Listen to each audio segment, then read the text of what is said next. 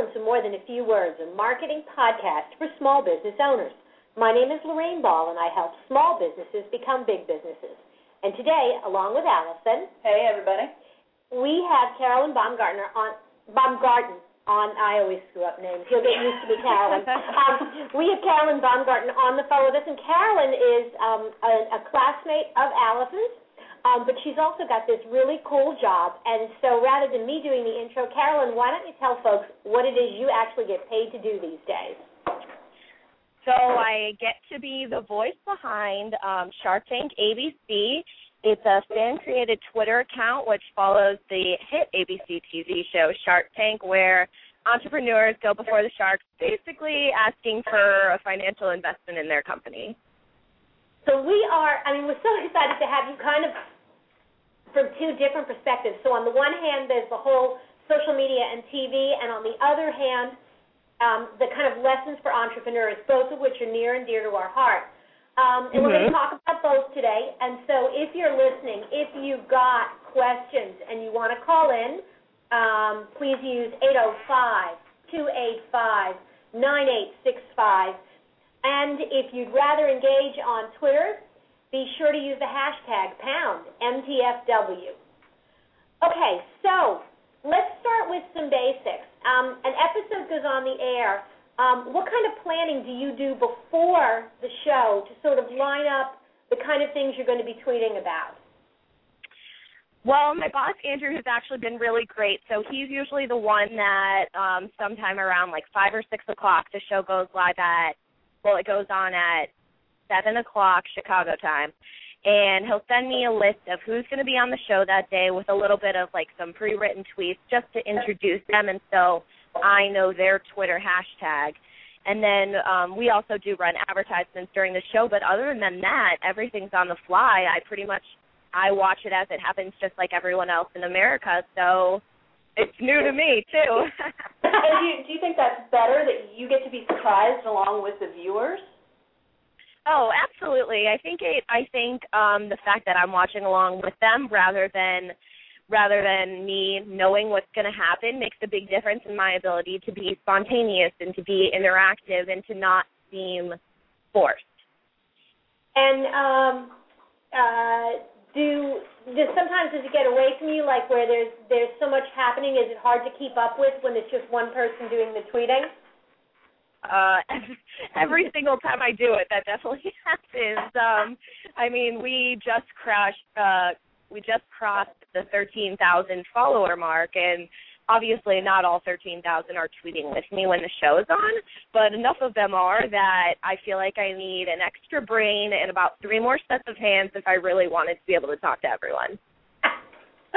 so, um, what advice do you have for um, because you know a lot of what you're doing is is okay so it's television but it'd be very similar to someone who was trying to manage a twitter stream at a conference with a thousand people or um, you know some kind of other ongoing program what advice do you have for somebody who's sitting in your chair trying to manage the twitter stream for some type of an event well, I think for me, the the hard part and the part that I'm getting better and better at as time goes on is trying to monitor the content from a couple different areas. I first of all I'm watching the show, so I I have to watch it and take that in. So I'm kind of trying to give a little bit of a play by play, but we do get some sometimes angry West Coast viewers who are saying, Don't spoil it for us but I try to be very, very conscientious of not actually tweeting who gets a deal and who doesn't get a deal. I'll tweet up until that point, and I'll even tweet what the offers were. But I'm very conscientious of not saying whether the deal or, was made or not. So, so no spoilers on the back end. Um, how do you decide um, what to talk about? You know, and and uh, you know because there's so much that goes on in in in that uh, program. Yeah, well, I think um so like I said I try to do a little bit of a play by play just in case, you know, someone missed what the offer was or someone missed like a funny line one liner from Kevin O'Leary which happens all the time. Um I try to do more so though I try to talk back to people who are saying something to me. So if they have a question, if they if I think they say something really insightful, I'll retweet it. Or if I think they say something funny, I'll respond back to them. And what what we've been pushing to do even more so lately is to try to reel in people who are tweeting with the Shark Tank hashtag, but who aren't necessarily tweeting to us. Mm. So they're they're talking about the program, but it's not really directed at you. But you want to kind of engage them in the conversation too.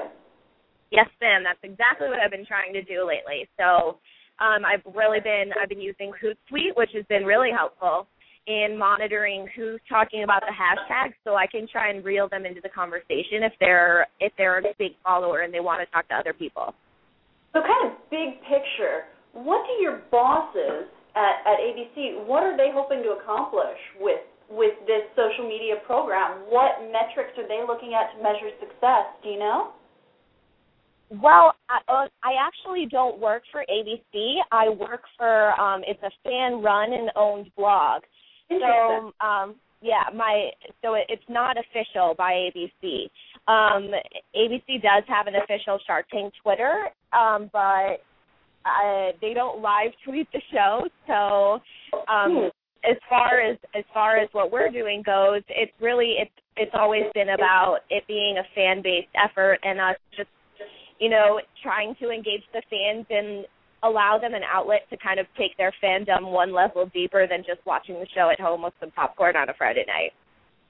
Cool. So really, um, you know, whether you're a conference organizer or a conference attendee, um, those same strategies can work because I, I think that's the thing I love about social media is this idea that it's not a top-down effort. You know, that the news doesn't come from the big news stations anymore. That the TV program, which is the foundation of your your activity, is created by ABC, but the content and the conversation is really created by people. Yeah, absolutely. And we have some really amazing followers who tweet at me every single week uh, people who watch the show with their families and they're using it to teach their kids business lessons. Um, we occasionally get professors who use it as a teaching tool for their students. Um, we have tons of entrepreneurs and small business owners who watch the show who who um, use it to gain lessons for their own life and for their own career and for their own pitches. So it's definitely a lot of diverse viewership, but they all have really interesting input for me to say, and for the most part, it's almost always positive. Cool. Okay, so you know you live tweet during the show, and there's a lot going on with that. But what do you do in between? I mean, do you do things to maintain the momentum and interaction, or is it really just a spike during the show and quiet all the rest of the time?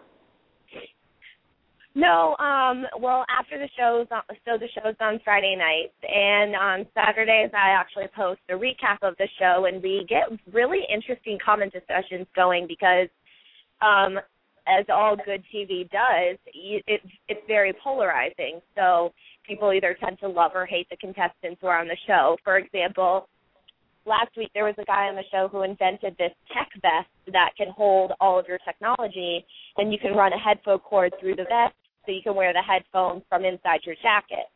Um, this guy, his idea is a multi-million dollar idea. He makes a ton of money off of his retail company for it, but he only wanted to sell the sharks his patents or part of his patents, so not the actual retail business, the multi-million dollar business. People people loved this guy because they thought he was brilliant for actually kind of stumping the sharks and not giving in to what they wanted but people also hated him. They said he was a jerk. They thought he only went on the show for publicity. So so we got a lot of interesting discussion going about that both as it was happening real time on the show, but also if you look at inthesharktank.com under my episode recap, you can see people almost every comment is about this guy and what they thought about him. Um, okay, so if people want to, before I get too far along, if people want to find your recap, um, what's the web address so they can sort of check in after the uh, the show? The website is inthesharktank.com. Inthesharktank.com. Great. Yep. Okay, so you know you were talking about this guy and, and sort of people loved him or hated him. So let's switch over and talk a little bit about entrepreneurship, and we can always drift back to social media. what are some of the other um, more interesting or funny ideas that you've um, uh, sort of seen as you've been working with the program? um, probably the one that sticks out in my head is uh well this one okay i personally find it slightly ridiculous and i think the sharks did too this guy went on the show and i can't remember his name but his concept was an idea called the Throx spelled t h r o x and basically the concept was is that when you have a pair of socks you always lose one i don't know the washer eats it it goes to narnia something like that so this guy wanted to sell socks in sets of three instead of two hence rock. I love it. I, I I actually really love that idea. It's crazy, but um uh but yeah, I'm always I I always uh I have more single socks. You know what? Let's take that a, a one step further. I want somebody to sell earrings in three. right? Yes, that would be really handy. I mean, really, how many pairs of earrings do you have where you've lost one or broken one? I'm gonna get weepy and nostalgic if I think about it. okay, so we're veering off a little bit, um, a little far, but I love, I love that. I love that's one of the things I think that I find fascinating about the show is um, when you watch, there's always this either wow, I would never have thought of that, or you know, I've always thought about that and never thought of doing anything with that. Exactly. And I think some of the best ideas are the ones that they're so intuitive once you think about them and you're like, How did I not think of that? There was a there was a stay at home dad on the show and I can't remember his name, but he made something called the the clean sweep or the sweep away, something like that. Basically it was a broom that also had like a little paddle on the end so you could scrape up little caked on mishmash that ends up on your floor. It was brilliant. The Sharks loved that idea. They wanted to give him more than what he asked for because they knew it was a multi-million dollar idea, and it's something that how how did I not think of that? That happens to me every time I oh, break all, out all a broom. Sweep and then there's something stuck and then you have to find something else to scrape it up and then you have to sweep again and yeah, that exactly. is brilliant. So um, uh, on some of these, uh, and, and I know that this is a relatively new job for you, but have you seen or heard about any of the people that have come through after the program, after they got whatever they were looking for? Um, what's happened to some of them? Are there any great success stories coming out of the show?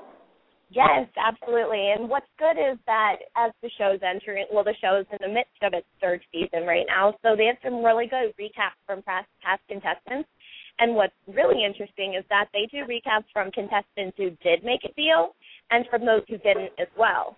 So, for example, this past week they showed a recap of a woman, and she owns this company called Daisy Cakes, and she's this Southern belle, and she's so cute, and you just want to love her, and you want her to bake you a cake because they look really good.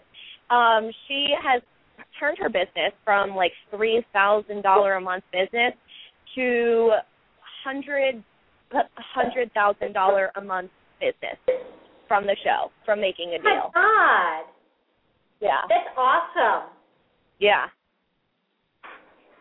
We actually had, and I, I don't think he made it past the first uh, interview, but we actually talked to um, a company here that um, had hoped that he would um, end up on the show. And, you know, one of the questions that we had for him, and I think this is probably, you know, what was the differentiator why he maybe didn't get any further was, you know, really, what are you going to do with the money? And and you know, if you get that big, how are you going to manage the business? I think that's something that a lot of entrepreneurs wrestle with is, um, you know, what do you do if the growth doesn't come? But oh my God, what do you do if it does? Yeah, you know, there's a woman whose, whose business scaled up. She was lucky that she had the ability to grow with it. Absolutely, and and I think that's something that we consistently see contestants wrestling with when they're actually doing the interview with the Sharks is that is that a lot of these people are, you know, stay at home mom and dad who never had exposure to working for a huge business like this. So what do you do when your business goes from whatever you can actually afford to put into it to you just got a hundred thousand dollar investment? Where do you put the money first? who controls where the money goes. Like, do you hire employees? How do you do that? They're going from from from an idea, from a concept to an actual business if they make an if they make a deal. And so that's that's it's a huge challenge for them, I'm sure. And I think that one of the other things that we consistently see contestants wrestling with, and something that this person that we worked with wrestled with as well, is someone is going to own a piece of your business if you accept this deal. It's no longer your baby. Now you have to take advice from a huge corporation, someone who's purely in it to make a profit. And so then what happens to this thing that you've loved and nurtured and, and, and sweated and bled for all these years? Right. And and the more I've gotten into the show, the more I really feel for the contestants on things like that because there are times where I do think that sometimes contestants yeah, they're getting a big financial investment, but this is their baby. And so sometimes I think that they're giving up a little bit more than they bargained for. And and obviously the show only highlights the positive outcomes of these types of things, but but I would hope that all of them end up at least content in whatever happens, even if it means they gave up you know, 20% more of their business than they had intended on giving up. You know, um, it's not called, um, you know, the giant hug. It is called in the shark That's okay? true. I have to reconcile it, It's not that. a basket of fluffy puppies. I think that, um, you know, I think the judges are. Um, I think they're they're tough on the contestants, and I think um, I think they drive they do drive hard bargains, and I think that is. Um, a really strong message. We do a, a lot of work with startups. I'm, I'm involved in the startup community here, and there are a lot of people that go into business thinking that you know what they really want to do is bundle it for sale. And you know the question, and, and I think there are two different kinds of businesses. Ones that you grow because you love it and you want to do it, and others that you you grow because it's a great idea but you want to sell it. And I think you got to know which you've got before you sit down, whether on a show like this or just in general with an investor. Yeah, definitely. And and and that's something that I think is really valuable for entrepreneurs to take away, especially if they're, they're at the point in their business plan where they're looking for investments. Is you kind of have to know when to stand your ground and when it's time to just say, you know, this was my three hundred thousand dollar idea. I'm not going to get royalties, but I just made three hundred grand for a brilliant idea that I had. And and we had a guy on the show a couple of weeks ago, and I I don't even remember what his idea was, but I remember the bidding for it started out at four or six hundred thousand dollars, or I think it was six hundred thousand dollars, and and the Sharks, I think it was Mark Cuban, said you need to make a deal now, or the offer's going down. And the guy, the guy, I mean, he's he's not a extremely business savvy person, so how can you make a six hundred thousand dollar decision on the spot like that? Um, they weren't offering him royalties for the product, so so he waited a couple of moments. He hesitated, and they're like, "Nope, our offer's down to four hundred thousand dollars." And just like that, he blew two hundred grand, and and you feel bad for the guy because that money in anyone's life would make a huge difference but for the sharks you know it's just an investment in a product and and they're all multimillionaires so for them it's pennies in a bucket but well, how much of that do you think is just for made for TV? How much do you think is just drama? Actually, I, now that I'm thinking about it, I remember the product, and I believe I saw that this guy, it was called the Wine Balloon. I believe he tweeted after the fact that the deal didn't end up going through, that because of the way the contracting works or something like that, he ended up not accepting the deal. Mm. So, so some of it might be just made for TV. Yeah, I, well, you know, it, it's sort of like um, uh, on any of the reality shows. I think there is a mixture of, you know, genuine emotion and and, and genuine drama, um, and a little of the made for TV. I think um, I think they they they strike a good balance though, because I think you do get a chance to to see maybe you know maybe the whole you've got to decide in ten minutes is artificial, but I think the reality of you know, here's the offer, and it, it's not going to be on the table forever. And um, if you make a pitch, you have to be prepared to accept it or walk away. Right, that's true. I just think, um, at least from my personal standpoint, and I try really hard not to reflect this in the account because I don't want to alienate people based on what I personally think. I think sometimes those shark the, sharks impose these time limits on the contestants, knowing that because they're not incredibly business savvy, MBA holding multimillionaires, they'll give in to them. And so it does make me feel a little bit bad because sometimes even though a lot of times it does work out for the for the contestant. Now, how important do you think that it is that these uh, contest I don't know the right word for them contestants, inventors, uh, business owners, when they go in in front of the sharks, how important is it that they have a really kick butt business plan? Um, I can't even possibly emphasize how important it is because these sharks know what they're doing. So they know the questions to ask that are going to throw them off their game, even if they seem like they're on their game. They know how to ask them, what's your marketing plan? What are your costs? Where are you out? Where's your labor being? Like where where um where's your product being manufactured? How can we drive down your labor costs and things like that? So so you better know your plan inside and out because if you don't have the answers, the sharks can be out in the snap of a finger. You know, I um, uh, I have always advocated for how important it is for all of our clients, or for any business owner, to have a plan. Um, we actually have a free outline people can download from the website, and I'm going to go ahead and post it um, on the link to the blog post that will go with it. Um, and over the years, I've kind of changed my mind in terms of how formal the plan has to be, but I think you got to know the answer to the key questions. I think you yeah. have to know. Um, you know, what will you do if? Um, let, let me ask you, kind of switching gears back, because we've got just a few more minutes. Um, do uh, as you're talking to the fans on Twitter, do you find them rooting for one person or another? Do I, I'm sorry. Do I find them what? Them rooting, cheering for. Uh oh, definitely. And and you get people on both sides of the fence usually. You get people who say this idea is brilliant. I'm going to go buy it whether they make a deal or not. And you get people who say this idea is stupid. I can't even believe they let this person come on the show. And and obviously in the in the attempt to make good TV, they have a little bit of both on the show, but um, it's fun to see what fans have to say and why they think the idea is a good idea or how they think maybe the idea could be improved to be slightly better. So we get some really extremely insightful comments from the viewers of the show when I'm tweeting, and that's my favorite part about the job. Well, I think that, you know, and that's the thing with social media is that you have the ability to um, engage people in a conversation. I mean, that would never be in a room together, but really, um, you know, the the ability to kind of cross, you know, to, to talk to people all over the world, um, and and kind of grow from those ideas is awesome.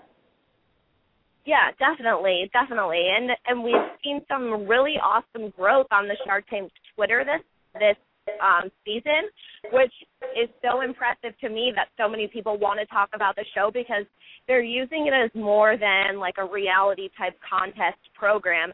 They're using it as something to educate themselves and to talk to other people about, and it's a real conversation starter for people who want to learn more about entrepreneurship and, and owning your own small business. So I I'm always impressed by that and we're only going to see this trend increase. I think that I think that what is it? More than half of all people now, whenever they watch TV, have a second screen of some kind in front of them, whether that's their laptop or or a smartphone, so that they can interact with um, with both other fans as well as even with the cast and crew. Some of my favorite shows, for instance, um, I'm a total geek and really love Once Upon a Time, um, which is also on ABC.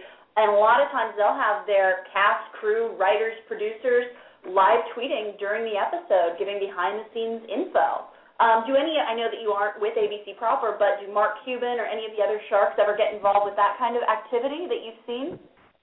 Yeah, they are. Actually, recently, a lot of the sharks have been live tweeting the show with us, and obviously they know what happened, but we've gotten some good interaction going with um, Daymond John, who's the owner of Fubu. And we also were talking a bit with um, Lori Greiner, who is like the queen of QVC, and she was on the show guest starring on it for the last three episodes. So we have had some really good interaction with them, and I know they've had great interaction with the fans as well, and not necessarily in tandem, but it was fun that we were all on the, at the same time talking about the show. It's really cool, actually, how accessible social media is making these people you never would have known about before. Um, another show that I love is The Vampire Diaries which everyone is free to make fun of me for that.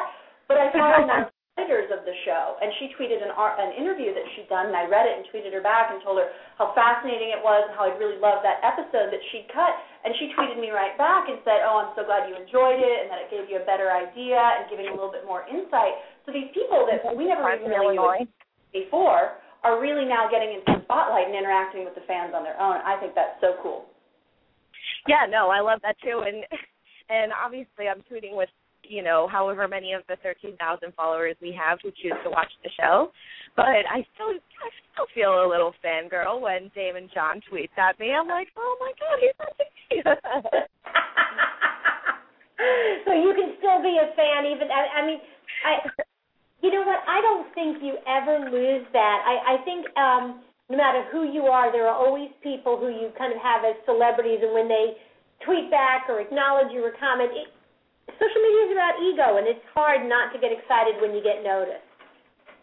Of course, of course. So I'm not afraid to admit it. awesome. Well, we are just about out of time. Um, Allison, last question. Anything else from the stream that you saw that you want to ask? No, not a whole lot of questions there, but what's the weirdest thing that has happened to you as a result of doing this gig? The strangest tweet you've seen, the weirdest situation you've gotten into. What has been surprising and strange? Um. Oh my gosh, I don't even know. Um, I I ended up getting an internship at another job from tweeting for Shark Tank. Actually, that was a couple months ago. Um, something strange. I guess. Wow, I don't. I don't Didn't even mean know. to put you on the spot. I guess some of the some of the people who support the really weird ideas or have an even weirder idea that always kind of throws me for a loop because you know there's room in this world for for a lot of different products, but I don't necessarily know that every product's going to be successful. Yeah, no. Um, the, all you have to do is look at the patent, the applications at the patent office to know how many are not going to be successful. Um, I really want to thank you um, for taking the time to do this. Um, for those of you, you know, one one of the cool things about doing the show is we can talk to people anywhere. And I think when we called you, you were riding on a bus and jumped off to hop into a coffee shop. yes, yes, I did. so we're really we're really excited that you did. And again, if people want to follow you on Friday night, the Twitter handle is it's Shark Tank ABC.